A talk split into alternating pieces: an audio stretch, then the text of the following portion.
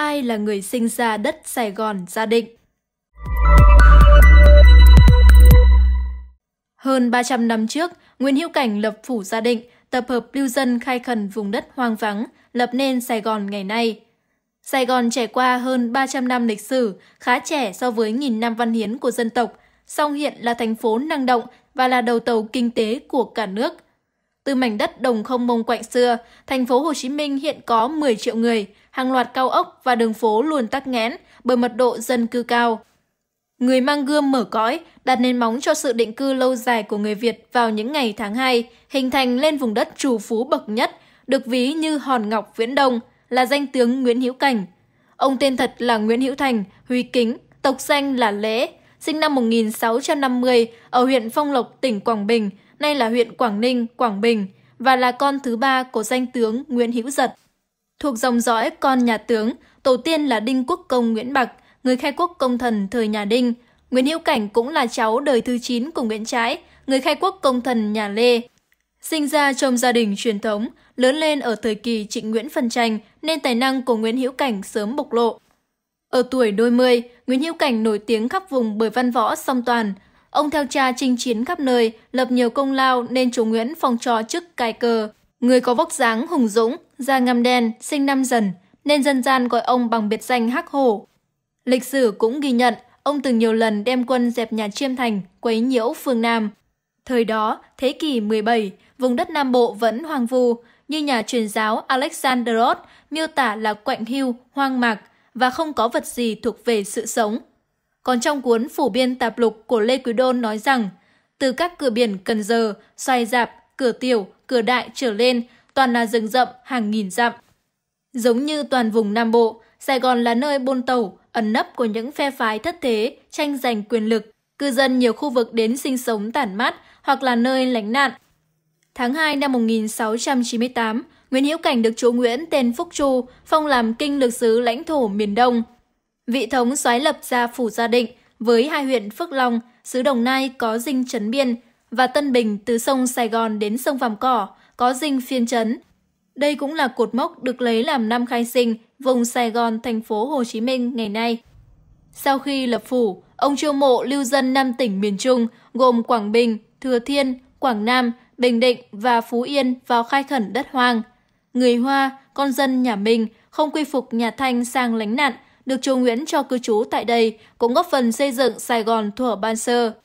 Về vấn đề này, trong gia định thành thông chí, Trịnh Hoài Đức viết rằng, đầu thế kỷ 18, đất gia định rộng 1.000 dặm, dân số được hơn 40.000 hộ, 200.000 người.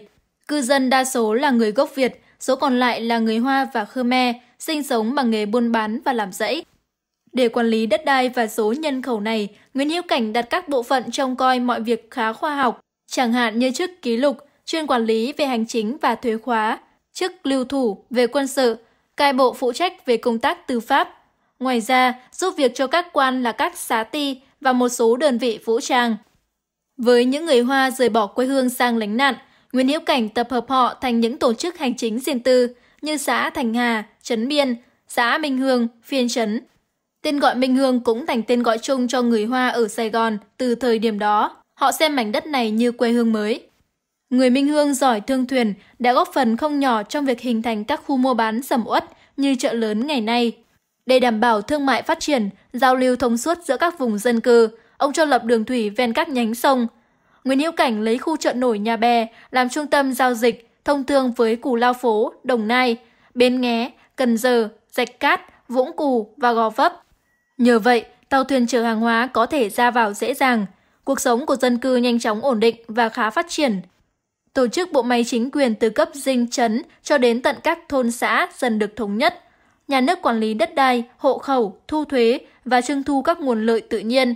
Sài Gòn gia định trở thành trung tâm kinh tế, văn hóa của vùng đất mới. Sau khi gây dựng và ổn định được vùng Sài Gòn gia định, năm 1699, Nguyễn Hữu Cảnh được cử đem quân xuống ổn định khu vực đồng bằng sông Cửu Long khi cư dân Việt ở đây thường xuyên bị cướp phá.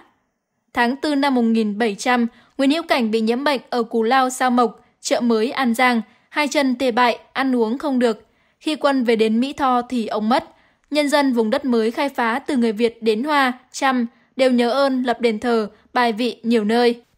Đánh giá về công trạng Nguyễn Hữu Cảnh, nhà nghiên cứu Trần Bạch Đằng cho rằng ông là người khai cơ, lần đầu bố trí hệ thống nhà nước trên đất Sài Gòn, Gia Định.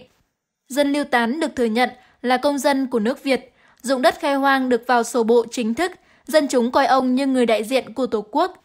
Việc Nguyễn Hữu Cảnh thực hiện là kết quả của nguyện vọng đã xuất hiện và nung nấu nhiều trăm năm. Hiện tên ông được đặt cho con đường dẫn vào trung tâm Sài Gòn. Mới đây, Ủy ban nhân dân thành phố Hồ Chí Minh khởi công xây dựng đền thờ lễ thành hầu Nguyễn Hữu Cảnh tại công viên lịch sử văn hóa dân tộc quận 9. Đền có diện tích hơn 7.400 m2, công trình gồm các hạng mục khối đền chính, nhà điều hành, cổng tham quan, văn bia, hồ nước, giao thông nội bộ, kè bảo vệ. Tổng mức đầu tư của dự án khoảng 82 tỷ đồng từ nguồn ngân sách thành phố.